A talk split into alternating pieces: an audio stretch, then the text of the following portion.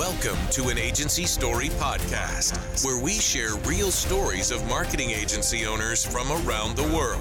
From the excitement of starting up, the first big sale, passion, doubt, fear, freedom, and the emotional roller coaster of growth. Hear it all on an Agency Story podcast. An Agency Story podcast is hosted by Russell Dupree, successful agency owner with an eight figure exit turned business coach. Enjoy the next Agency Story. Welcome to an Agency Story podcast. I'm your host, Russell. On this week's episode, we have Stephanie Smith, founder and digital matriarch of Cogwheel Marketing, a full service digital marketing agency specializing in branded hotels based out of Boston, Massachusetts. Stephanie's journey into marketing began just after graduating college and working in hotels to eventually leading hotels on their marketing journey by starting her own agency. Stephanie takes us behind the scenes of her personal journey through hotel branding, making lemons into lemonade, and finding the silver lining in difficult situations. Enjoy the story.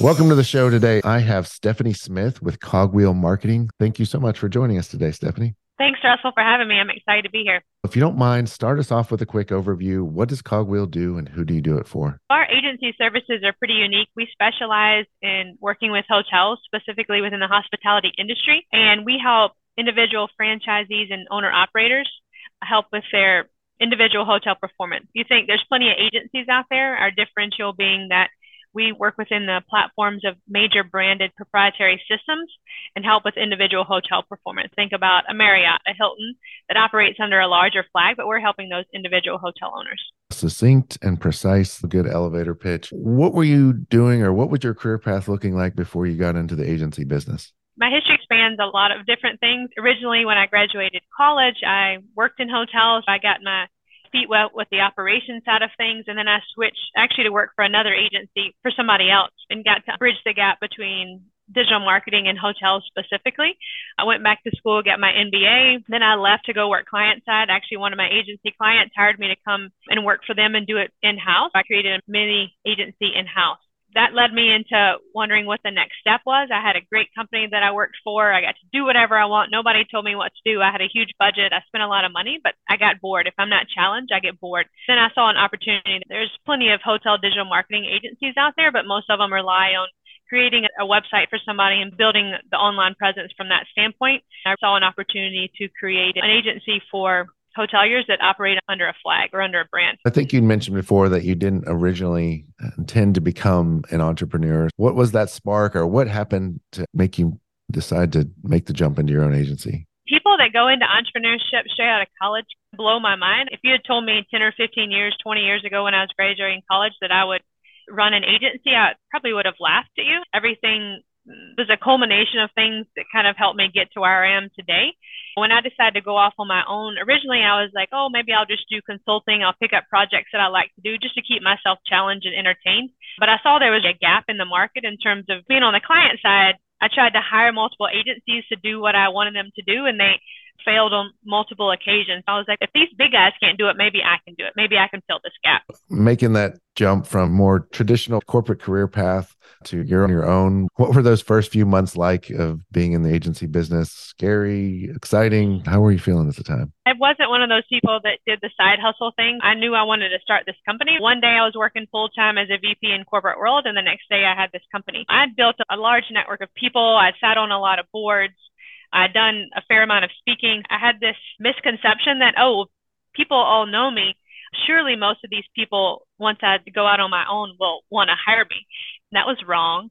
A lot of people either shelter the knowledge or when you have this big, huge name behind you, you realize what type of weight is carried when you're working under a large corporation. You, as an individual, until you prove yourself, a lot of people are like, oh, you're just looking for another job or you're just doing this until the next best thing comes along.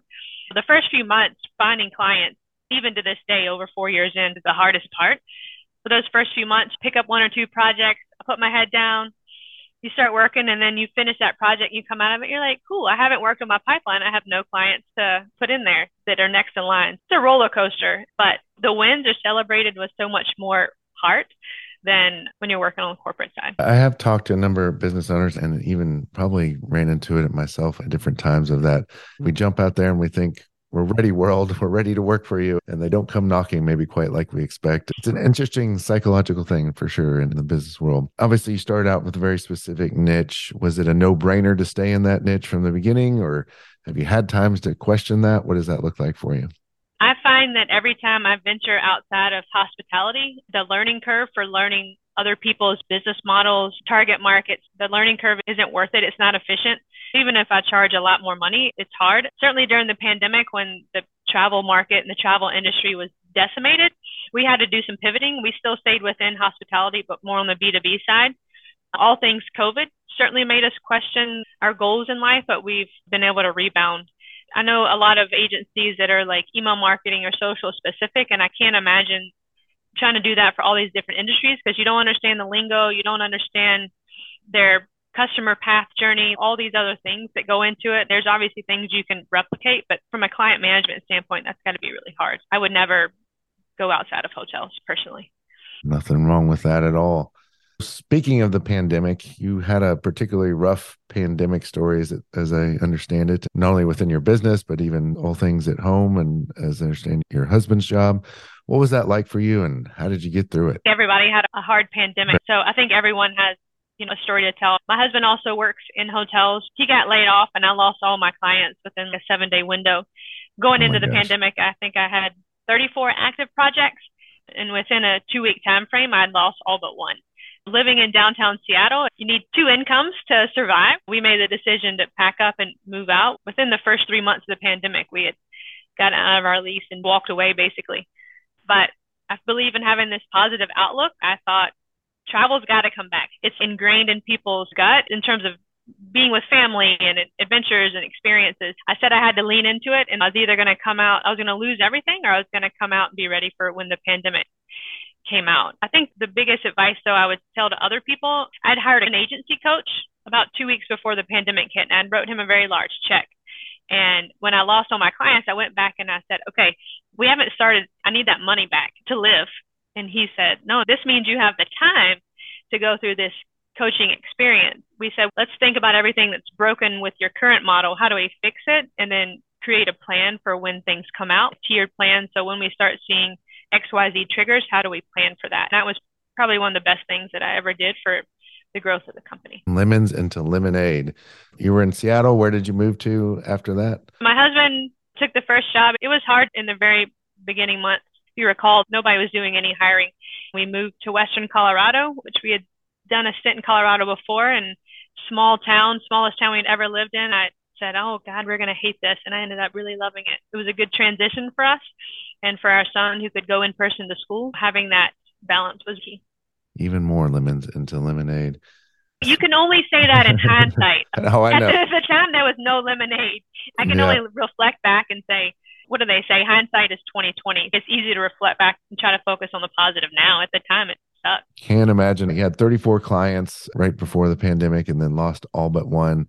Once the world returned a little bit more normal and people started traveling again, were you able to get them all back, or was it just completely rebuilding the business all over again? Unfortunately, it was a rebuild because a lot of the people that were making those decisions going into the pandemic, they either lost their jobs, changed roles, changed companies.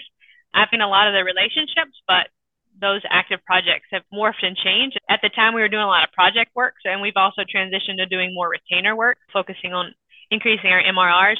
But again, it was a broken system before. I was the only one client facing, so it wasn't a good long term fit for the company anyway. Speaking of which, obviously you had to not only rebuild your client base, but it sounds like you had to rebuild how you even approach the business. What were the two or three takeaways that you were able to revamp or turn around in that sense? There's a lot of learnings from that. But I mean, when I started working with the coach, he was like, you basically have a hub and spoke model where every decision, every client is focused off you and the decisions that you make. That goes for everything in sales, everything in accounting, everything in ops, all, everything was relying on me. So I was both the the drive that made everything happen, but I was also the stopgate in preventing other things from happening. As we hired on more people, really trying to understand where I added value to the company and where I didn't add value to the company, where I should be spending my time and where I shouldn't be spending my time. I can really do a good job of sending out invoices and I love looking at my P&L, my balance sheet, that's probably not where my time should be best spent. It was about understanding how do I, in pieces, pull these things off my plate. When you're starting out and you're small and you're you only have X amount of revenue, you can't hire a full time accountant. You can't hire a full time salesperson. I had to work to say, how can I find contractors that will complement me in bite sized pieces so that one, I can afford it, but number two, also get things off my plate so I can focus on business growth. You've talked before about having a very strong personal brand and reputation within your career in that industry, but then also how to navigate building a separate. How does that brand work within the actual brand of the business? What has that process been like for you? And maybe even a couple key lessons in separating stephanie and cogwheel marketing or integrating them however that's looked for you. I'm working on the separation piece when it was just me as more of an individual consultant people were hiring me but even when it came down to naming the company a lot of people name their llc something with their name in it I was like, if I'm ever going to grow this, it can't be based off my name. The company naming piece of it started early on. But when I started to grow, a lot of people, you know, I would be doing the selling and they were like, we want you on the calls. We want you to work our account. I had to start saying, I have a team here that I've trained that should be here to support and execute you, but I still have troubles separating the personal brand and the company brand.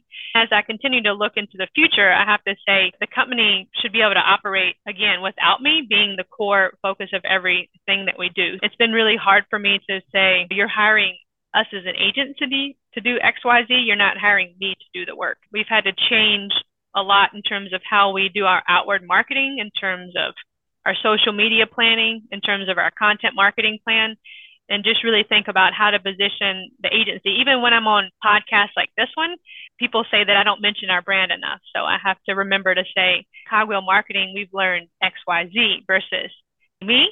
Even making slight adjustments in the way that I present the company when I do speaking events has become crucial in how we do our content marketing. We'll make it a point. You need to say cogwheel marketing every 10 seconds. We'll get some subliminal thing in there. Even that we haven't had a lot of conversations up to this point, you very much strike me as someone that has no problem making bold decisions and bold moves. Is that how you think of yourself and describe yourself? If so, how has that played out in your business? 100% true. I used to tell my old boss that I don't care if you do anything with my suggestions, but I feel I just need to feel heard. We just had our first in-person company retreat where the whole team got together in person because we're a remote team all over the United States. And we went through this disc assessment. I did it the first time probably 15 or 20 years ago at my agency I used to work for, and it changed my entire thought process. It was about having self-awareness. I think I've always been pretty good about understanding my strengths and weaknesses, but understanding how people perceive me has been an important t- part of that self-awareness journey. And it also taught me a lot about as a leader who I am and how I need to hire people to complement me. Instead of me hiring mini me's, I need to hire people that can complement my weaknesses. Understanding along with my boldness comes an intimidation factor, especially new people that have never worked with. If anybody knows anything about DISC, I'm high D. There's no deviation from the D in the 15 years since I took it the first time. But understanding how I'm perceived, how I need to communicate to people, and how I need to flex to different styles has been really important in team building aspect. I follow the, as far as personality assessments go, the Enneagram, and very familiar with the DISC as well, and pegged you for a high D which I'm guessing on the Enneagram, you'd be more of an eight, which is the challenger. So we need all the personalities in the world, and we certainly need our challengers. Speaking of bold, you recently participated in a pitch competition, and it sounds with maybe little or to no preparation given other circumstances. Can you tell us about that story? During the pandemic, I decided to get into software and create software, uh, basically a BI and reporting tool that aggregates all this different digital marketing data from all these different sources. Within hotels, any one hotel might be running campaigns or pulling data from 10, 15, 20 different sources, but really disparate in terms of trying to pull it all together to understand your full online presence. I joined a pitch competition in this summer, and it happened to be at the same time as another hospitality or hotel specific conference. So I had two presentations back to back. The first presentation, Yikes. you have six minutes and 40 seconds, 20 slides, and they auto rotate. You know what the cadence is going to be, but you have to give them the slides. They rotate for you, so you have no control in the clicker. I'm a very off the cuff speaker. I usually don't prepare, including this podcast, what I'm going to say. So that first presentation that I had, I was obsessed about practicing it because even if you have a delay of one or two seconds is a very big gap. Practice, practice. And the pitch competition was the next day. I was like, I've gotten my steps and I have to check off this box before I can do the next one. I had four minutes to do the pitch competition and I had to submit my slides two months in advance. I did them Never looked at them again until the morning that I was Oh, presenting. man. I got up there and I had three seconds left to spare on my four minutes because they ding you if you go over or substantially under. I was pretty proud of myself. The person that organized it, they were like, we can tell how much you prepared. You put a lot of thought and effort to this. And I was like, I hope none of them listen to this because I didn't practice that presentation for that pitch one single time before I got on stage. I'm glad I faked it. That gives the speaker in me a lot of anxiety. Funny side story. Our company, we gave them a retreat type thing one time, and I misinterpreted the rules of it. And I thought it was 20 slides, 20 seconds. So one second per slide. I think I nailed it, honestly, but it was a fascinating little experiment to do that. Even six minutes and 40 seconds or whatever that comes out to is still a relatively short amount of time. Nothing's worse than getting up and someone gives you an hour block and you're like, man, I could give this whole presentation and 50. It basically made me condense an hour's worth of content into six minutes and 40 seconds. I actually worked with a coach too because they were like, we wanted to be funny and have a theme. And I'm like, funny is not my thing. But in my dry, sarcastic way, I tried to make it funny. I did get a couple of laughs, so I was I was pretty proud of myself. There you go. You mentioned before a little bit getting into the software realm and then just even your niche itself that you're in a very unique space relative to the amount of competition around you. Is that the case? What have you been able to do to capitalize on it? Not a whole lot of competition. It's funny, even in the pitch competition, of course you have competition. I made the mistake of saying, no, I don't. I mean, everyone has competition. How I look at it, my competition is more, you know, people, organizations that want to take on that agency role in house, people that say, we can do it better in house. I've had to lean into people's egos to say, look, I'm here to make you look good. Your agency support, whatever I can do to make your life easier is what I'm here to do. I think that's a key component into understanding the competitive space. The other thing that we've gotten into doing is a lot of people are like, I want to have somebody that does digital in house, but I don't know how to get there. I've been doing a lot of Stephanie boot camps where I go and train that person and give them the tools that they need to succeed. The hard part about not having the competition is the education component that comes into it. Think about any given market. Think about Seattle. They probably have 40 Marriotts in a given market. There's a misconception with owners that they're like, I think the brand does everything for me. And I think there's an education process that comes along with uh, understanding what these massive enterprise level brands do and what they don't do, and where we're supplementing with what they don't do, coupling that with systems they already have put in place and making sure you're using all the tools in the toolbox. Most people place a higher value on the website because they can tangibilize it, but put a lesser priority on stuff that whether it's programmatic or social media ads, it's not quite as tangible.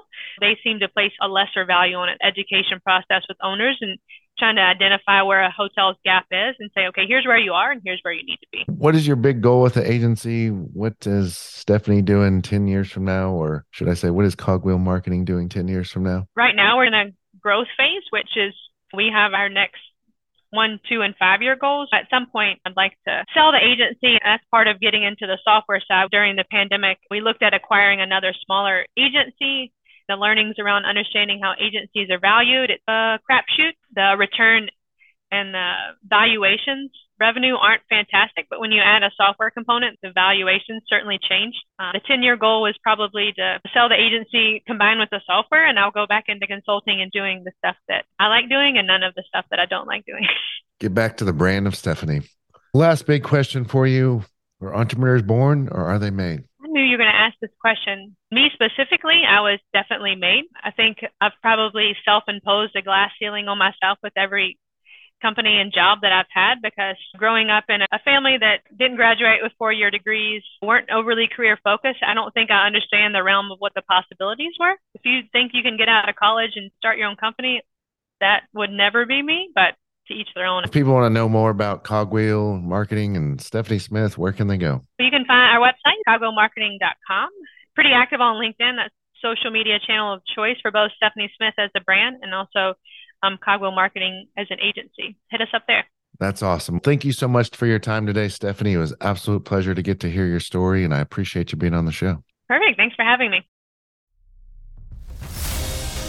We hope you've enjoyed this episode of an Agency Story podcast, where we share real stories of marketing agency owners from around the world. Are you interested in being a guest on the show? Send an email to podcast at performancefaction.com. An agency story is brought to you by Performance Faction. Performance Faction offers services to help agency owners grow their business to $5 million and more in revenue. To learn more, visit